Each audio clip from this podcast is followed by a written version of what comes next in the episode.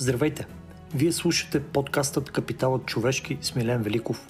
Подкаст, в който обсъждаме теми, свързани с пазара на труда, HR, управлението на хора, човешкия капитал, мотивацията, ценности и още много други. За дискусиите си сме поканили различен тип експерти, които споделят своя опит, мнение и интерпретации в свободен разговор, без сценарий и предварително зададени въпроси. Сезон 2 на подкастът Капиталът човешки се реализира с подкрепата на бранд Glodergy, Видеофабрика и Play.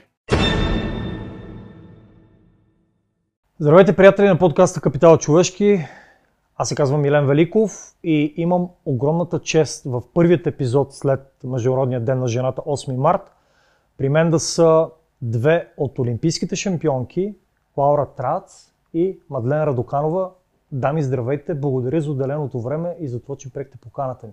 Ние благодарим за поканата. Здравейте! А, аз искам да благодаря също и на Денислава Лилова, без която тази среща нямаше да може да, да, да се осъществи. Дени, благодаря ти. А, добре, момичета, изгледах доста интервюта и доста неща са ви питали. Пред мен задачата се оказва доста трудна. Трябва да съм а, едновременно не особено клиширан и малко по-оригинален. Кажете, моля, какво се промени за вас след Олимпиадата към днешна дата? Какво се промени и какво продължава да се промени? Ами, може би основното, което се промени е нашето ежедневие, тъй като както спряхме с гимнастиката, спряхме с целодневните тренировки и имаме повече време за различни дейности в различни аспекти. Добре. Мадлен? Абсолютно същото. Смятам, че като хора не сме се променили нито една от нас. Единственото, което е това, че имаме повече свободно време, че всяка се прави някакви нейни неща извън а, общите, които мислим да правим заедно. Въобще е много забавно и много интересно живота след гимнастиката. Добре, обикновено на 20-22 години човек прави първи стъпки с кариерата. Вие вече приключите вашите състезателни кариери, т.е. доста сте избързали с вашите, с, във времето, в което сте. А какво от тук насетне се очертава? Ами, както казахте, ние приключихме с състезателните си кариери, но за напред не смятаме да лежим на тези лаври. Искаме да продължаваме да се развиваме и да продължаваме да градим. Добре, какъв е кариерният път? Каква е кариерната посока за хора като вас? На 22 години олимпийски шампионки, първите, нали така? Да, не, да, първите на, за, за България, а, което пък е още по-голяма чест за мен. Така че какво следва? Каква е кариерната посока за хора като вас? Ами аз много пъти, докато бях състезателка, бях чувала, че след състезателната ми кариера ще има момент, в който няма да знам какво да правя, ще ми е скучно. Този момент така и не настъпи. Не съм имала и секунда, в която да се зачудя какво да правя. Дори бих казала, че нямам това свободно време, което ми се искаше, но в никакъв случай не се оплаквам. А, действаме по задачи, искаме да продължим заедно като отбор, да продължим тази инерция, която сме поели като състезателки, да ни е един тласък и за в живота и отново заедно да градим нова кариера. А ако не е тайна, в каква посока ще бъде новата кариера? Ако не е тайна? Ами, всяка има различни идеи за себе си, Добре. но като общи идеи искаме да продължим да правим неща заедно, като отбор. А, има в нашия спорт е много актуално да се правят мастер-класове което е пътуваш в различни държави а, и провеждаш а, лагер с деца. Дали един, два, три дни, зависи от а, организацията. И такова нещо по принцип се прави от една гимнастичка. А ние сега имаме покани да го правим петте заедно, което е изключителна радост за нас и много, много сме щастливи, че можем да сме отново заедно. Страхотно. И то свързани с художествената гимнастика, защото не всички искат да продължат като а, треньори или съди, но това е нещо, което винаги ще ни свързва художествената гимнастика и се радваме, че можем по един или друг начин да продължим да сме в тази сфера. Не смятате ли да основете собствени спортни клубове или по някакъв начин по места да помагате на ниво България? На този етап а, по-скоро не. А, идеята с мастер-класовете е точно да предаваме опита, знанията си на децата по целия свят и в България също така тъй като смятам, че за момента, след като сме толкова така прясно приключили състезателна дейност, можем да не само да учим децата технически, но и да предадем опита си точно от състезанията, от нашите изживявания и дори да ги вдъхновим с това нещо. Добре. Колко време ви отне да го сътворите този план? Не много.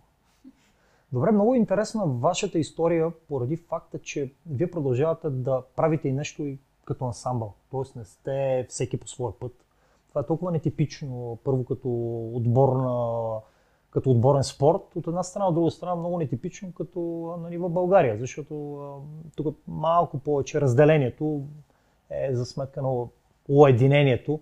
А кое ви кара да сте още заедно? Смятам, че а, едното нещо, което спечелихме от спорта е естествено златния олимпийски медал, а другото е това, че сме толкова близки и сме наистина приятелки. Нямаме търпение да се видим всеки ден. Онзи, вчера бях с Стефи и казах, ма Стефче, от кога не сме се виждали, а то са минали примерно два дни. А, така че си липсваме ужасно много и се виждаме почти всеки ден. И сме много щастливи, че се случи така, че да станем отбор толкова бързо. Смятам, че това е и главното нещо, което ни помагаше да печелим и да постигаме тези резултати. Да, ние много бързо успяхме да разберем, че точно отборния дух и това да сме заедно ни правише по-силни.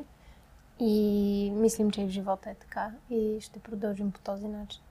Много често ще правя интерпретации и ще търся а, сходство с бизнеса, с вашия спорт, с а, вие като отбор, с а, треньора, менеджера, лидера, подобни тип неща. Така че първото нещо, което искам да разбера е как отбор само от жени продължава да, бъде, да бъдат приятелки. Ми смятам, че имаме изключително уважение една към друга.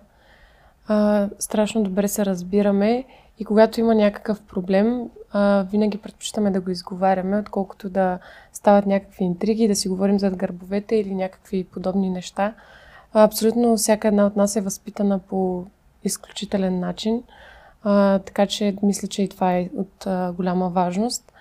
Така че не знам, просто стана като някаква магия това нещо между нас.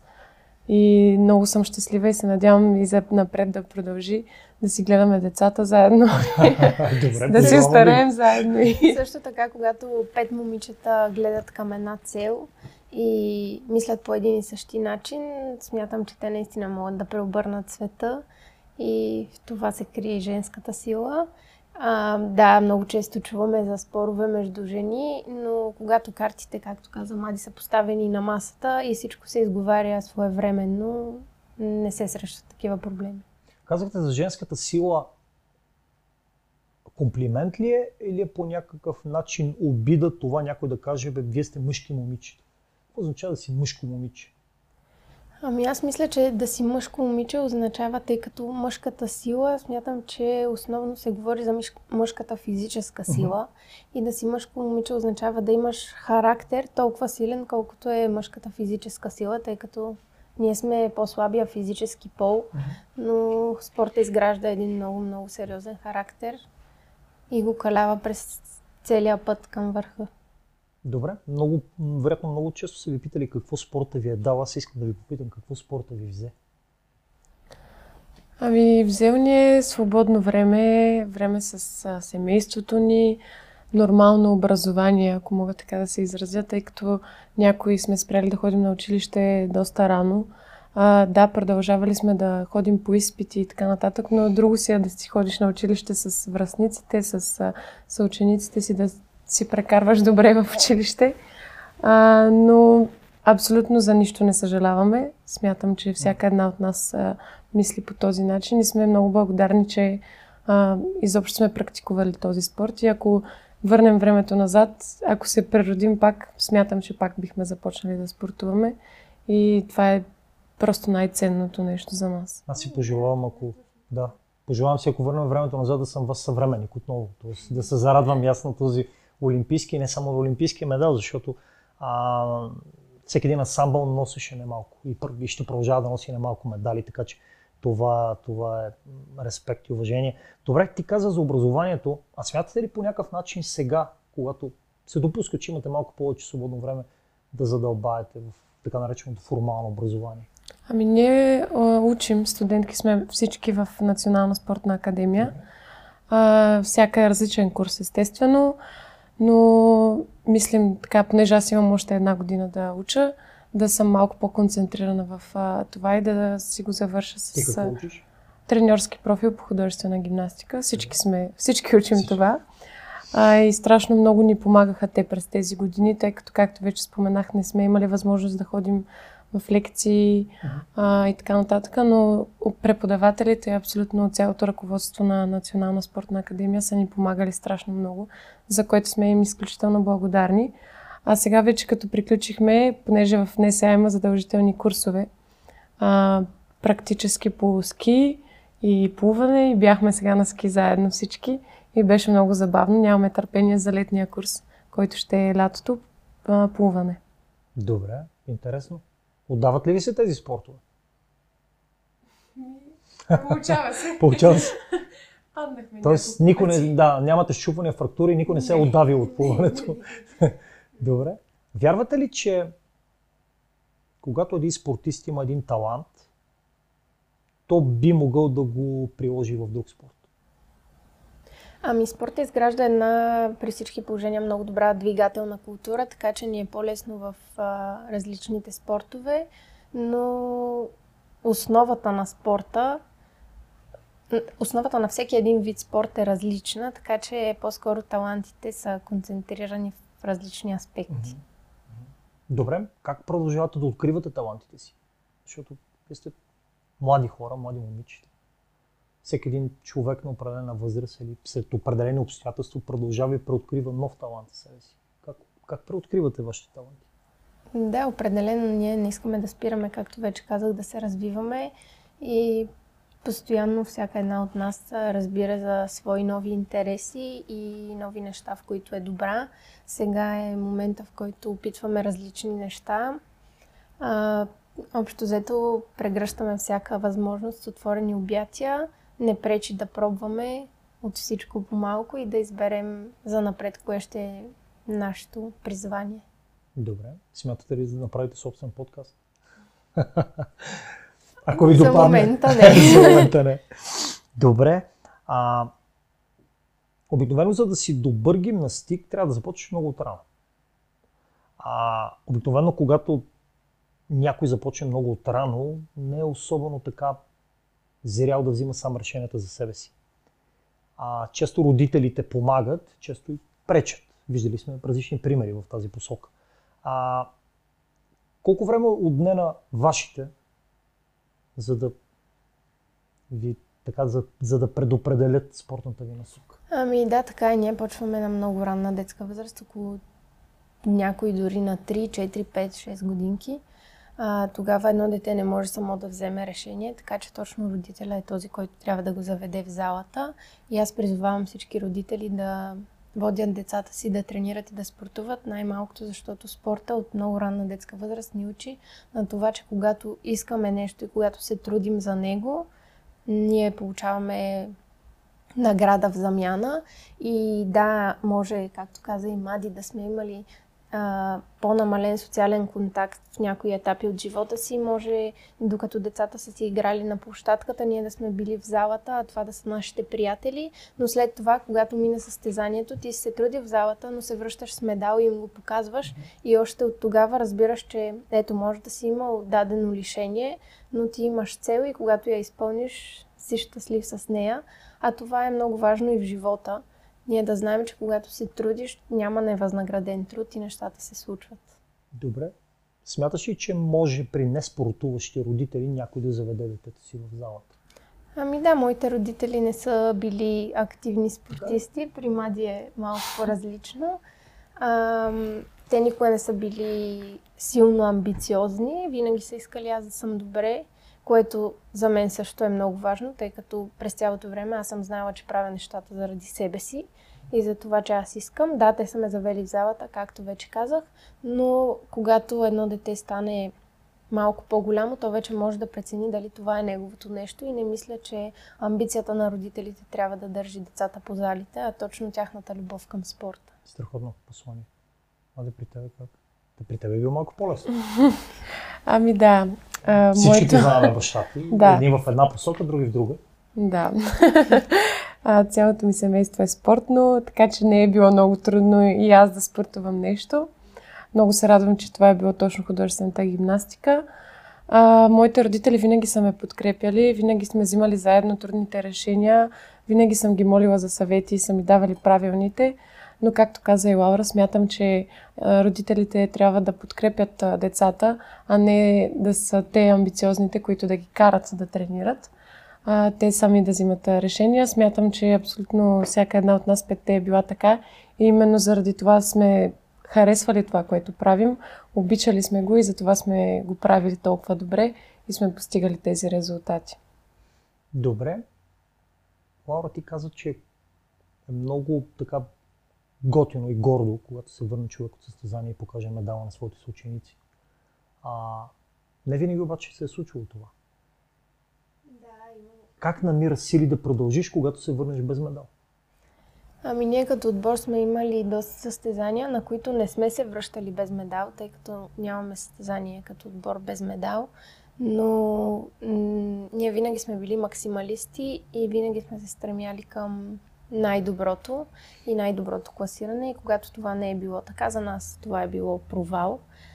А, тези тежки моменти са ни правили определено по-силни и сме си взимали много полуки точно от тях.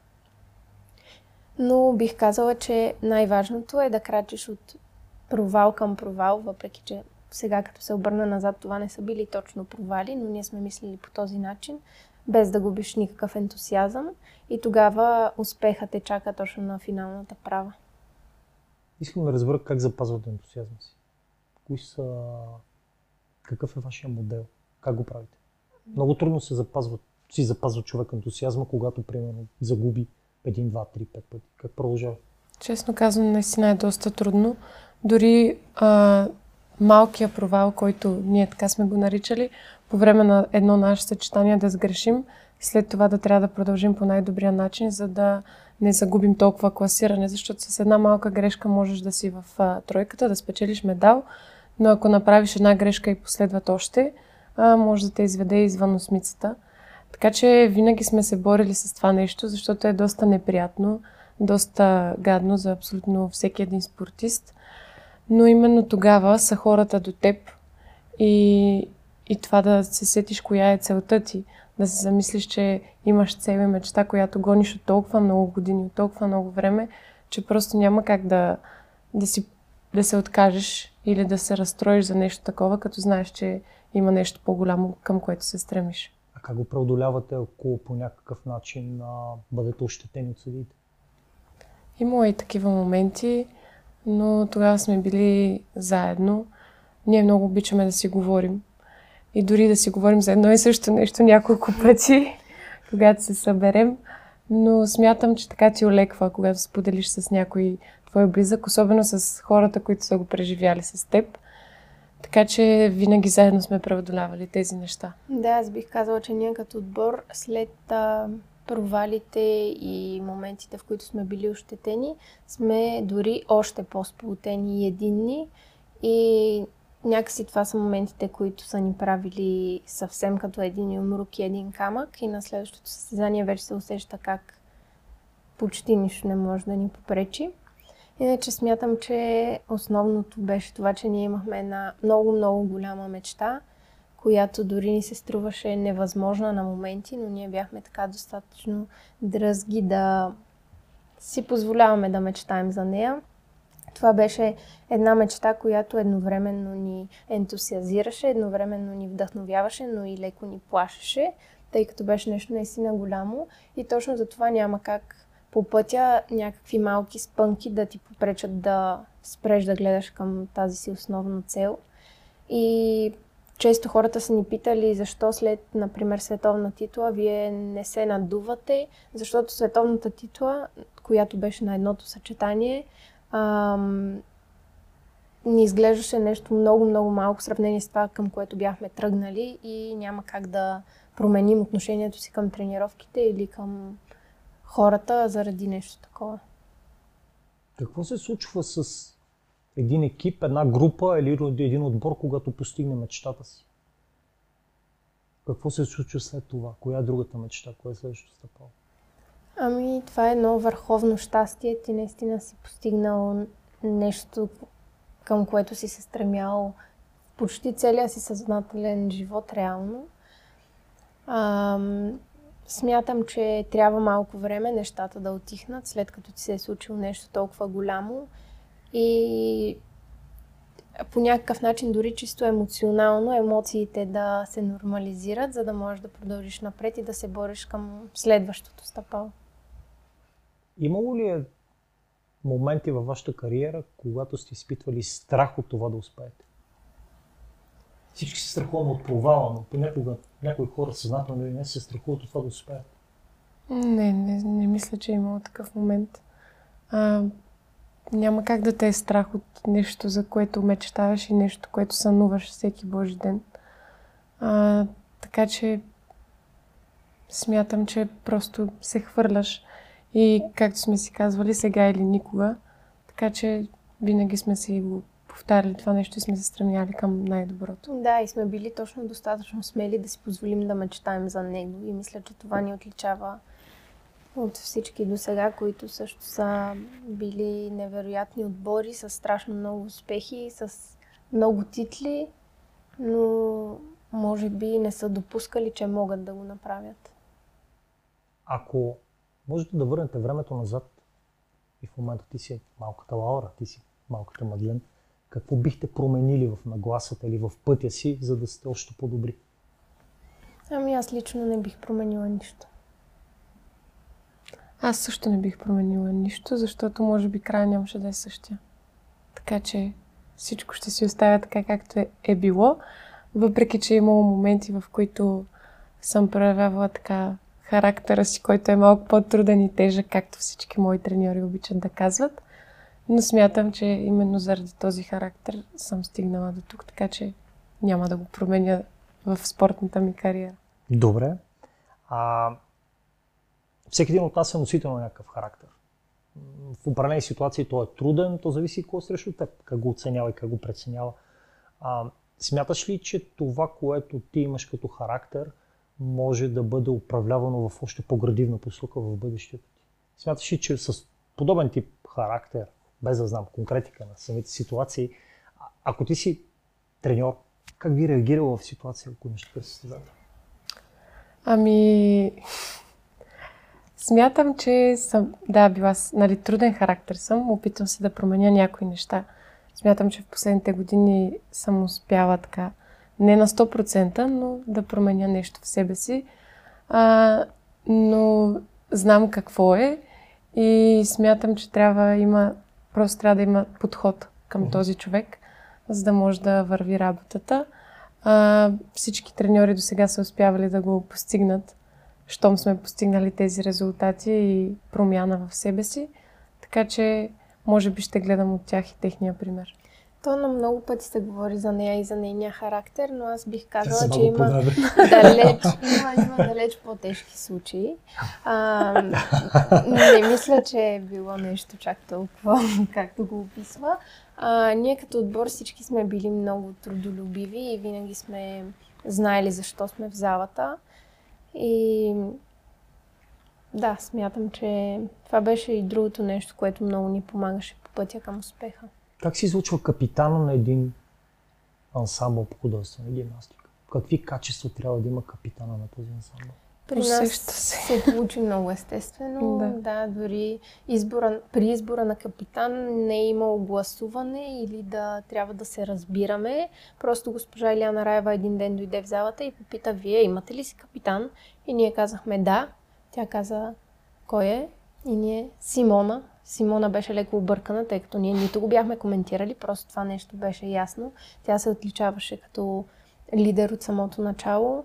Тя е и по-голяма от нас, а ние сме от а, хората и така, не знам, поколението, които а, усещат иерархията и винаги сме имали респект към нея, винаги сме уважавали нейното мнение и сме взимали пример от нея. Тя за нас е една по-голяма сестра и точно пример за подражание. Така че от самото начало тя се отличи като лидер в отбора.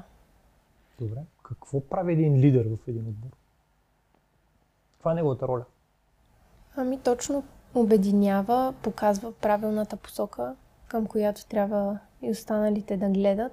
Взима рационални и правилни решения за отбора в дадения момент. Поема отговорност. Имате ли очаквания лидера да бъде безгрешен? И безгрешен ли е? Не, абсолютно няма безгрешни хора. Така че и тя имала моменти, в които не се е чувства добре, а, в моменти, моменти, в които е имала така нейните си драми, нейните си проблеми, а, които страшно много се усещат, защото тя е един доста енергичен и харизматичен човек, който винаги се усмихва, винаги е в настроение и когато това не е така, се усеща и в целия отбор. Но тогава смятам, че ние сме били тези, които сме и помагали. Затова просто когато човек, дори да е лидер, има някаква трудност, трябва да другите да му помагат и да го подкрепят. Да, тя се е отличавала с лидерски качества, но ние винаги сме били едно и сме си помагали, сме се подкрепяли. И смятам, че това е много важно. Треньора, какви качества трябва? Ами при всички положения треньорът трябва да е строг. Трябва... Това е в художествената гимнастика. Май всички са строги. Вероятно. трябва да има дисциплината при всички положения, както и във всеки един спорт и това е в основата на успехите. А, разбира се, при нас треньора трябва да е творец, тъй като тези композиции а, при нас нашия основен кос бяха точно те и се отличавахме с много силни художествени композиции, въпреки че правилника не ни го позволяваше. Правилника, по който се състезавахме ние, беше доста сложен, много наситен, само с трудности, с много изхвърляния и нямаше толкова време за красотата и художествеността на гимнастиката. Но смятам, че ние винаги сме се опитвали да я показваме, колкото и трудно да беше. Къде е ролята на треньора като психолог? Как един треньор става психолог? Добър психолог. С какво? С образование, с опит, с умение? Ами, може би предимно с опит. Да, да работиш с хора е много трудно. Особено когато са пет различни момичета. А, всяка има своя характер, всяка има своя ден, а, своите проблеми, дали в залата, дали извън залата. Така че треньор е изключително важна част от а, целия екип, който трябва да умее да ги сплотява тези момичета, да ги мотивира да продължават напред след провалите и след успехите също. Защото е много важно след успех да не полетиш в, област, в облаците и да си помислиш, че си станал много голям. Тя винаги ни е приземявала, така да го кажа. А, след първия ни спечелен медал а, в Москва, който беше златен, победихме рускините. Тя ни каза, а, ние бяхме купили едно златно шампанско и го бяхме подарили. И тя каза, когато спечелите златен медал пак, тогава ще го отворя. И ние печелихме златни медали и тя така и не си го отвори. Не, всъщност тя ни каза, ама този златен медал, да. той е от някакво гранд при, аз искам от световна купа в многобоя, да. като не допускаше, че ние на следващото състезание ще го спечелим. След това каза, не, не, трябва от световно първенство. Та мисля, че след Олимпиадата дали да. го отвори. Но и след това ни позволи да се наричаме златни момичета. Така, че... След Олимпиадата да. става. Тя ви позволи. Да, до тогава нямахме това разрешение, защото а, тя смяташе, че не сме заслужили прозвището Златни момичета. И вече след Олимпиадата ни каза, вече сте златни момичета и може да се наричате такива. Но нашето прозвище е диамантени момичета, така че може би това си е по-нашето и повече си го приемаме. Добре, как се управлява на тази крехка възраст а, огромния интерес, който има към вас, медиен интерес, а, интерес от хората, интерес от а, малките деца, смисъл, как човек си позволява да не полети в, облаци, в облаците? Ами ние се радваме наистина на изключителна любов от страна на фенове, от страна на цяла България и общо взето на целия свят. И това нещо само ни ражда и ни, ни зарежда и ни радва. А, смятам, че няма причина точно това да те накара да се надуеш по някакъв начин, тъй като това е една любов, която те окрилява. Имайте предвид, че различни футболисти, без да са ставали шампиони на страните, в които са играли, са доста по-надути от вас. Вие сте олимпийски и световни шампионки, така че м- не знам кое кара един спортист да се надува повече. Дали медиен интерес или по-скоро успехите, които постига. Смятам, че е до човек, до възпитание и до разбиране за нещата. Защото не смятам, че има нужда да се надуваме или някакви такива неща. Ние сме си същите хора, просто има един златен медал, който седи в къщи. Това нещо е минало, не може да седиш както в началото а, Лаури каза на стари лаври. Трябва да се доказваш абсолютно във всеки един момент, да се градиш и да правиш а, а, смислени неща и за напред. Като каза един златен медал, колко, колко медали имате? Броили ли си? Сигурно са над 100, не един. Ами, да, доста. Доста, доста са. Нали? Да, имахме така... А, аз броях медалите, които печелихме като отбор. Колко? Имахме цел. Ами, честно казано, не знам колко са. 70 и няколко, може би. Да, като отбор около малко под 80. Да, имахме цел да станат над определена бройка. Не успяхме да изпълним. И то заради 2020, която така ни изненада и не пътувахме на абсолютно нито едно състезание. А, но, но смят... се изпълнихме главно. Да, цел. така е. Така, че... Хубаво човек да си поставя цели.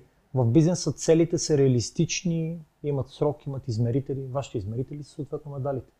Как разбирате дали една цел е реалистична? Ами аз мисля, че човек трябва да има една голяма цел, за която говорих малко по-рано, която да е нещо, което да го води. И нашата треньорка ни е учила, че всеки ден трябва да си поставяме малки цели, които са постижими в рамките на деня, постижими в рамките на няколко часа, които просто изпълнявайки това нещо да ни мотивира за деня и да се чувстваме добре за това, че ние сме изпълнили малката си цел за деня. Добре, както се казва, слона си яде на парчета. Не може да го взедеш на цел. Е. Имало ли състезание, което да ви е било най-трудно до сега? И кое го е направило най-трудно? Ами, точно преди Олимпиадата, едно от последните ни големи състезания беше Европейското първенство, което беше и народна земя в морската столица Аха. Варна. И там от нас се очакваше да вземем златните медали отново.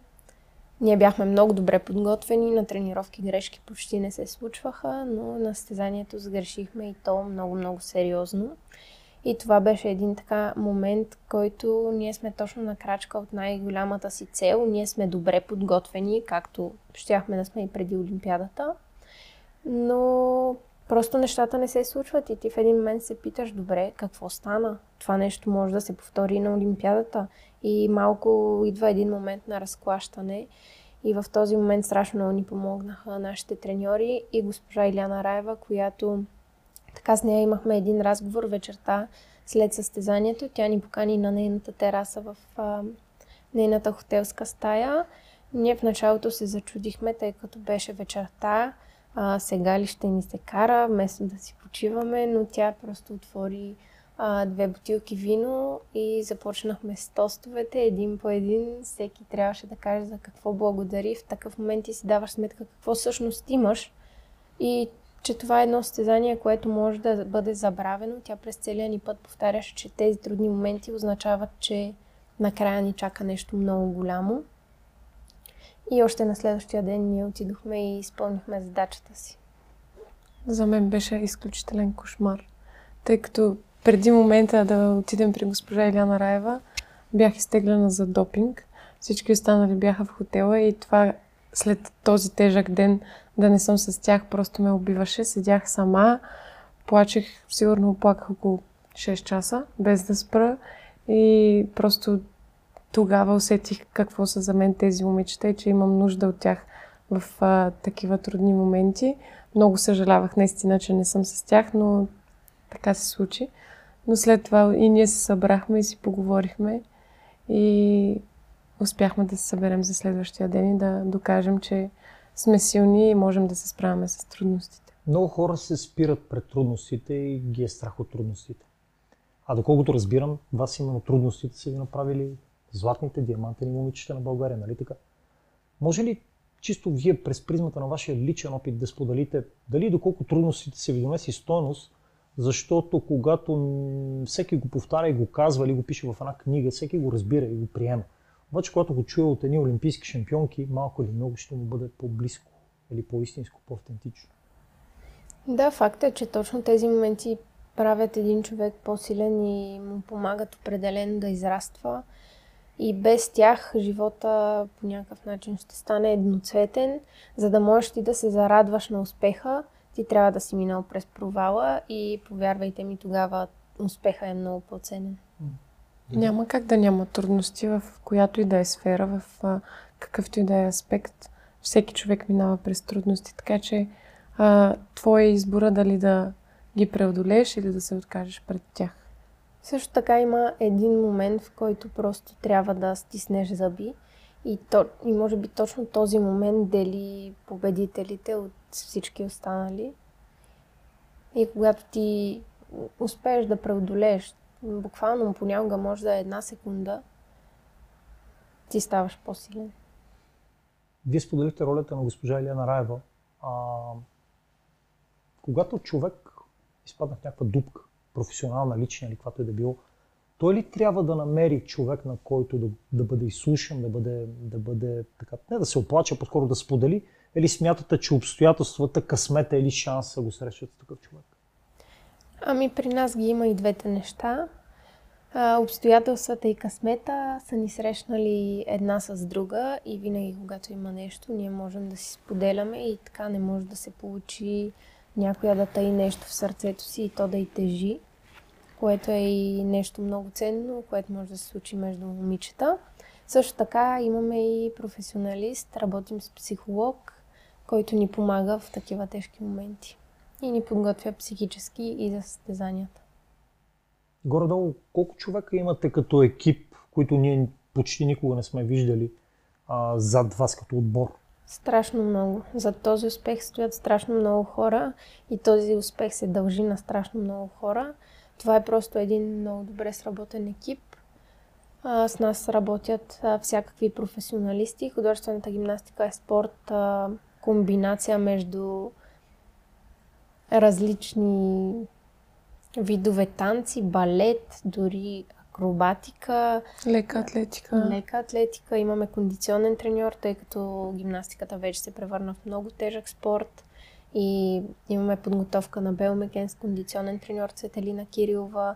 Всяка сутрин се загряваме с балет. Имаме танцови педагози. Разбира се, след тренировка за възстановяването ни отговарят да рехабилитатори, кинезитерапевти, масажисти, с които работим, доктори. Един огромен екип стои зад този успех. Добре. Как се храните? С какъв тип храна? Има и готвач, вероятно. Какво да отбягвате, какво да не ядете? Вероятно, м- така, някой има афинитет към сладките неща. А, е, така ли? Как успявате, смисъл, как се борите срещу това да, да, да спазвате режима? Тоест, каква е, какво стои за една огромна воля? Ами не е чак толкова огромна воля. Докато тренирахме, а, сме си позволявали почти абсолютно всичко. Разбира се, когато треньора прецени, че някоя от момичетата има нужда да свали килограми, го ням, при нас го нямаше това тегляне, треньорката да ни следи колко килограма сме. Тя просто казва, има нужда да свалиш няколко килограма и ти на собствена съвест си ги сваляш. Като винаги сме се стремяли да се храним здравословно, но сладкото по никакъв начин не е пречило, тъй като с целодневните тренировки то нямаше как да се отрази просто. Добре, как борите контузиите? Ами, когато се получи някаква травма, първо трябва да се разбере какво е. Ходим на различни изследвания и след което се назначава лечение, което зависи дали е много сериозна травмата, продължава повече време. Имали сме контузии, които са така са ни изваждали от отбора. Даже имахме двете едновременно uh-huh. миналата година, когато не, не тренирахме активно в отбора, но естествено бяхме в залата всеки ден. Тренирахме а, така физическата си сила, за да може да не излизаме толкова от форма. Но това да излезеш от състава много, много разклаща нещата защото ние сме една сработена машина, която когато нещо се щупи, е много трудно да, да продължат останалите без теб, да влиза резерва и така нататък. Имали сме много подготвени резерви, но е било много различно и много трудно за останалите момичета, когато влезе друг човек. Да, и както каза Мади, винаги сме се стремяли да запазим физическата си форма, за да може пък когато ние се върнем, а, да не сме направили няколко крачки назад, възстановявайки се от тази травма. Но това се случва на всеки. Няма професионален спортист, който да няма травма или може би е много рядко. Понякога се налага да стиснем зъби, а, но май доста често ви се налага да стискате зъби. Да, играли сме с травми, както ние, така и а, със сигурност страшно много спортисти, но няма начин. Това е пътя, това е цената на успеха. Ако искаш да, да успееш, има моменти, в които наистина трябва много сериозно да стиснеш зъби, защото, да речем, ти предстои някакво много важно състезание и не е момента, в който а, може да си позволиш почивка или възстановяване, но след това, когато мине вече, а, можеш да, да се отдадеш на тези неща и да погледнеш здравето си, защото да, то е на първо място. И преди всичко трябва да сме здрави, за да спортуваме. Добре, вие някога били ли сте резерва? Ами аз имах един такъв период. А, след като се състезавах с ансамбъл Девойки за Европейско първенство 2013 година, същия този отбор продължи да се готви за младежка олимпиада, на която аз нямах право да участвам, но така останах с отбора и трябваше да съм в позицията на резерва, която за съжаление знаеше, че а, няма никакъв шанс да играе, но просто аз знаех, че имам главна цел, когато вляза в жени и се старах да не загубя форма физически. Опитвах се да играя всичко наравно с другите, за да, когато дойде моя момент, успея да се справя. Добре, как се храняваше вътрешната си мотивация като резерва? Ами, следвах своята цел. Своята цел. Просто това е до някъде зависи от самосъзнанието и човек трябва да знае какво иска и това, че го прави за себе си. Както каза Мади, ние сме имали много подготвени резерви. На мое място играеше точно Камелия Стоилова, на която благодаря страшно много, защото не веднъж се е случвало тя да се наложи да влезе и да успее и да се справя, за да могат те да тренират. И аз така малко по-спокойно да успея да се възстановя, когато съм имала по-тежки травми както се е случвало и с всяка една от тях. Добре. Какво си казвате, когато застанете пред рафта с купите и с медалите? И сте на 20-22 години. Какво от тук насетне? Кое е повече от това? Това, е, това са постигнатите цели и мечти в спорта, в нашия спорт, на който сме отдали страшно много години а, от нашия живот. А, сега предстои нещо друго, нещо ново, все още не толкова познато, но със сигурност, а, когато знаем вече какво е, ще си поставим следващата цел и ще я гоним с абсолютно същата сила, заряд, хъс и мотивация, с каквато сме гонили златния олимпийски медал. Добре, как ще измерите следващите цели, ако те не са свързани с медали? А с не с количествени измерители, а с качествени? Как ще дефинирате измерителите? Как ще разберете, че една цел е постигната? Във всяка една област човек, за да върви напред, си поставя цели и независимо какви са те, да, в спорта те са успехите и медалите, но смятам, че в различните сфери ам, има различни награди, които не са точно материални, но човек много добре разбира кога ги е осъществил. Добре. Защо няма художествена гимнастика за мъже? Ами, по принцип, има, има, има в Испания е доста така прието това нещо. Има мъже, които спортуват художествена гимнастика, състезават се, но може би по света не е чак толкова прието. Не да, в а, Международната федерация по гимнастика я няма тази дисциплина за мъже. А, като цяло аз мисля, че гимнастиката е много нежен и женствен спорт. И... Вижте, при штангите, при борбата има, има жени. Разбира се, всеки може да опита различни неща, но като цяло нашия спорт е предимно женски. Предимно женски. Добре. Има ли дискриминация в спорта? Ами, на база какво? На база различни на база националност, на база поколение, на база пол, на база религия. Дали сте се сблъсквали вие с подобните дискриминации? Защото, примерно, след Олимпиадата още оттеква някакъв шум в ушите ни от едни хора, които бяха доста шумни да омалважат успехите ви.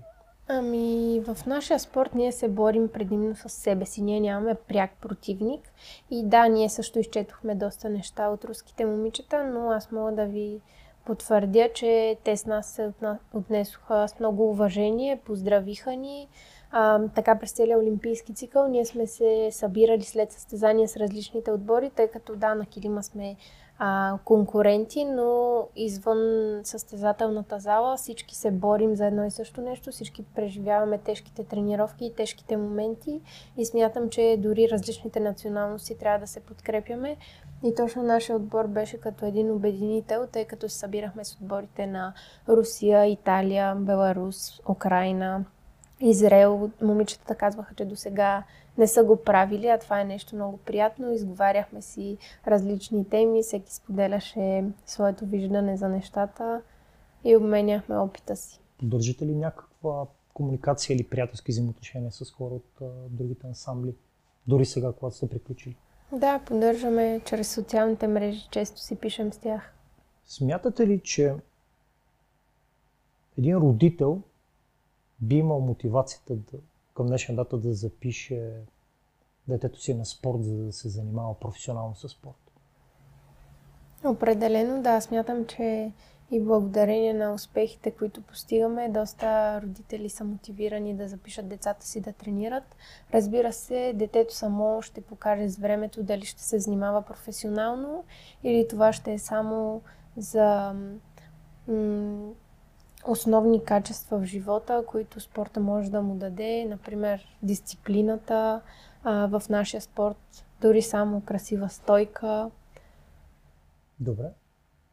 А иначе, вашия спорт доколко е разпространен извън пределите на София?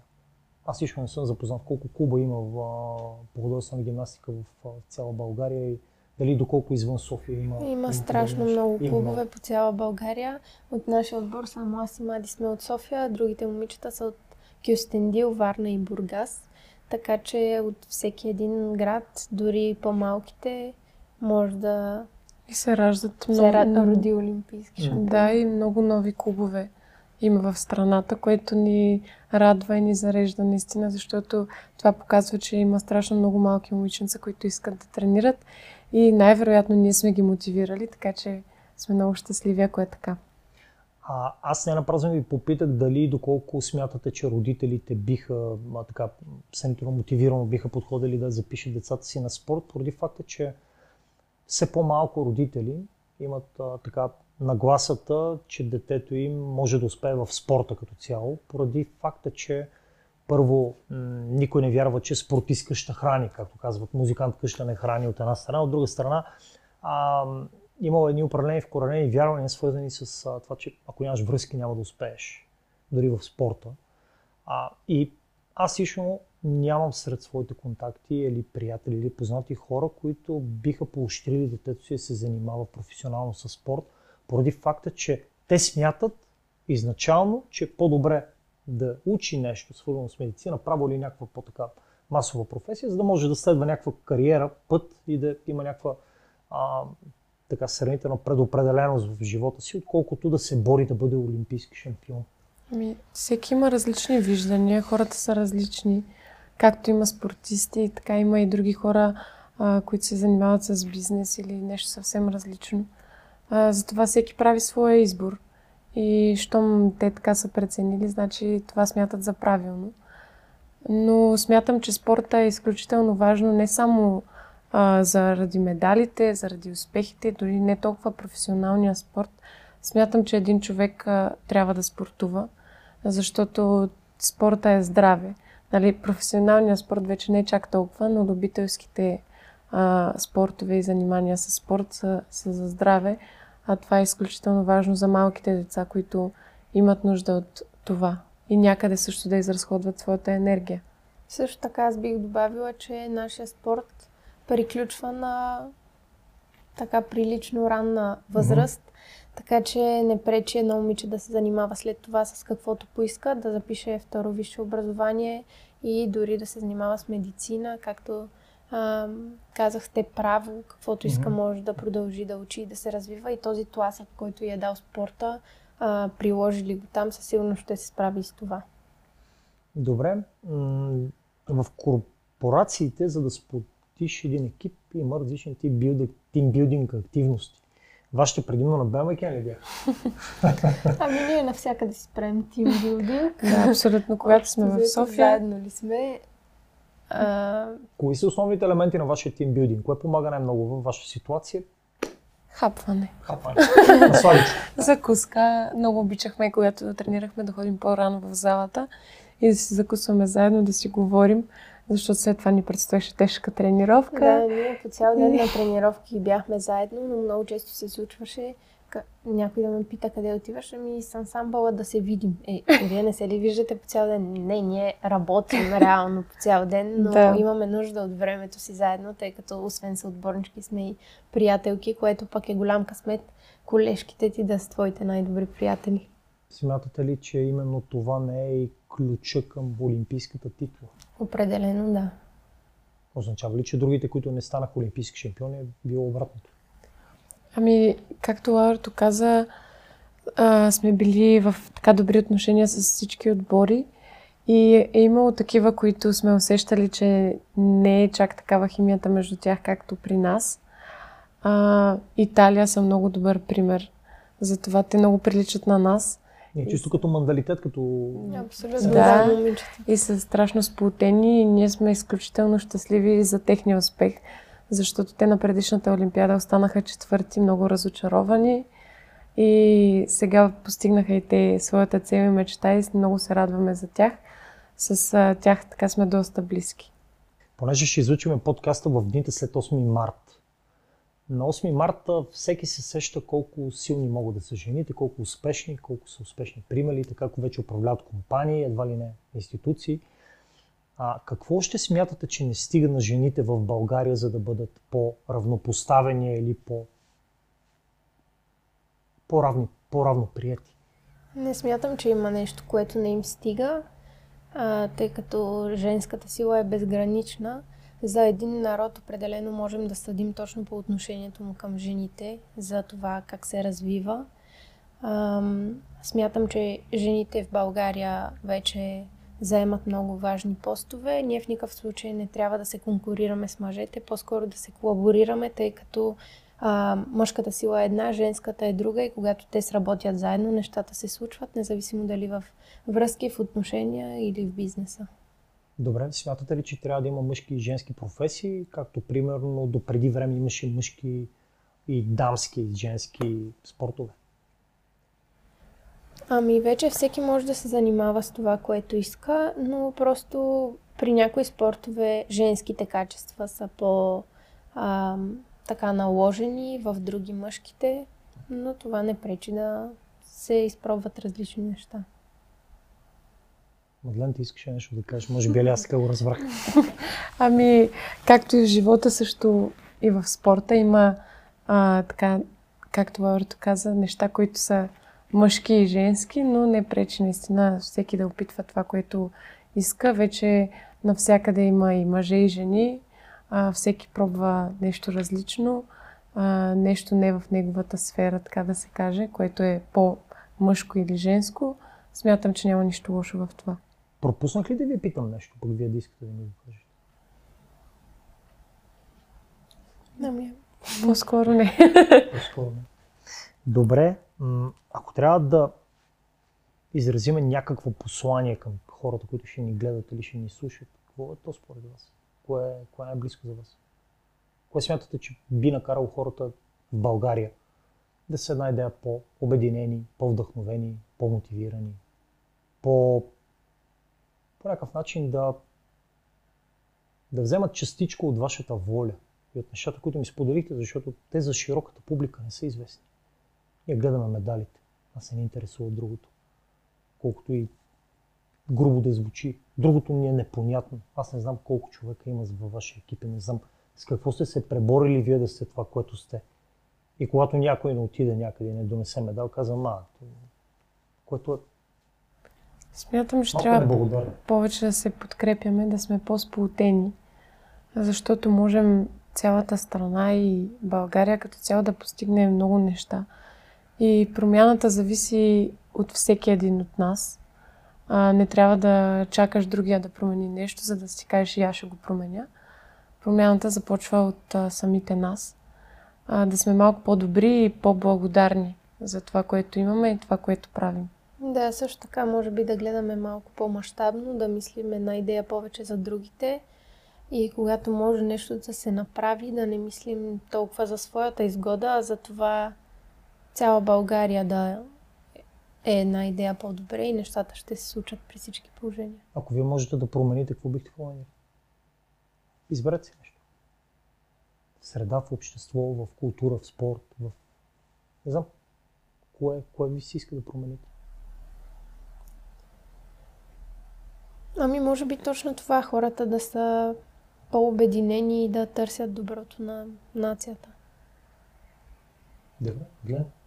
Ами да, най-вероятно това, което Аверто каза. Добре. Последен въпрос. М- обещавате ли, че от тук на след ще продължаваме да ви виждаме и да, се, да бъдем горди с вас? Ами мисля, че да, можете да бъдете сигурни. Тоест няма да се кротнете някъде си и да в един момент само да се виждаме един път в годината по ТВ студията и да си спомняме с носталгия какво беше на Олимпиадата или някъде друго. Смятам, че всяка една от нас е така доста активна и няма как да, да се затрия някъде, така да се каже. А, ще продължи да прави нещо, нещо добро, нещо, което и харесва и нещо, което да се чува от хората. Дали по-отделно, дали заедно, така че ще ни чувате и виждате. Добре. Имайте предвид, че колкото повече човек печели и става по-видим, толкова повече очакванията към него са по-големи. Да, разбира се, за нас е много важно също така да даваме добър пример на хората, които ни следят, а, тъй като смятам, че това нещо трябва да се показва. Разбира се, добрините а, няма нужда да са винаги публични, но когато ти можеш да бъдеш пример за хората, те трябва да го виждат. Аз също вярвам в споделянето на добрия пример и една от, ам, един от моите мотиви да ви поканя именно вас в ролите, в които сте били, е именно това да споделим една малко по-човешка история, малко по-автентично и малко по- така по-близко до хората, за да може всеки един от гледащите или слушащите да си вземе това, което смята, че е полезно за него, защото във всяка една история може да си вземеш нещо, а кога ще го приложиш е въпрос на емоционална интелигентност и на убеденост и на личен избор абсолютно, дали, дали, дали кога. Добре, момичета, много ви благодаря за отделеното време. Благодаря още веднъж на Денислава, на Дени, че а, така ми помогна да осъществиме контакта с вас. Бих искал да ви благодаря, да ви пожелая лично, професионално и творческо дълголетие, а защото наистина вашият пример трябва да се мултиплицира, да се показва, да се споделя, трябва да заразява, трябва да, се, да расте, да, да се споделя малко повече. И наистина хората, които смятат, че могат да са като вас или да са по-добри, да не ги е страх да опитат няколко пъти, а не веднъж. Много благодарим за милите думи. Затова съм кръстили Милен. Обиден се да съм мил. Добре, супер, много благодаря. Приятели, това беше един от най-стойностните разговори, които съм правил в подкаста Капитала човешки. И за първ път имахме двама гости, а не един. А това се случва за първ път. А, бих искал да им благодаря и бих искал да окоръжа вас да следвате подобен тип хора, да изследвате тяхната гледна точка и да полагате усилията, които те полагат, защото зад резултатите стоят адски много неща, които ние често не виждаме или ние често нямаме самодисциплината да направим. Така че ако искате да сте като някой, правете като него, или ако искате да сте по-добри от него, бъдете по-добри. Бъдете здрави, гледайте и слушайте Капитала човешки с мен Милен Великов и бъдете горди с нашите златни и диамантени момичета и жени. Довиждане и дочуване!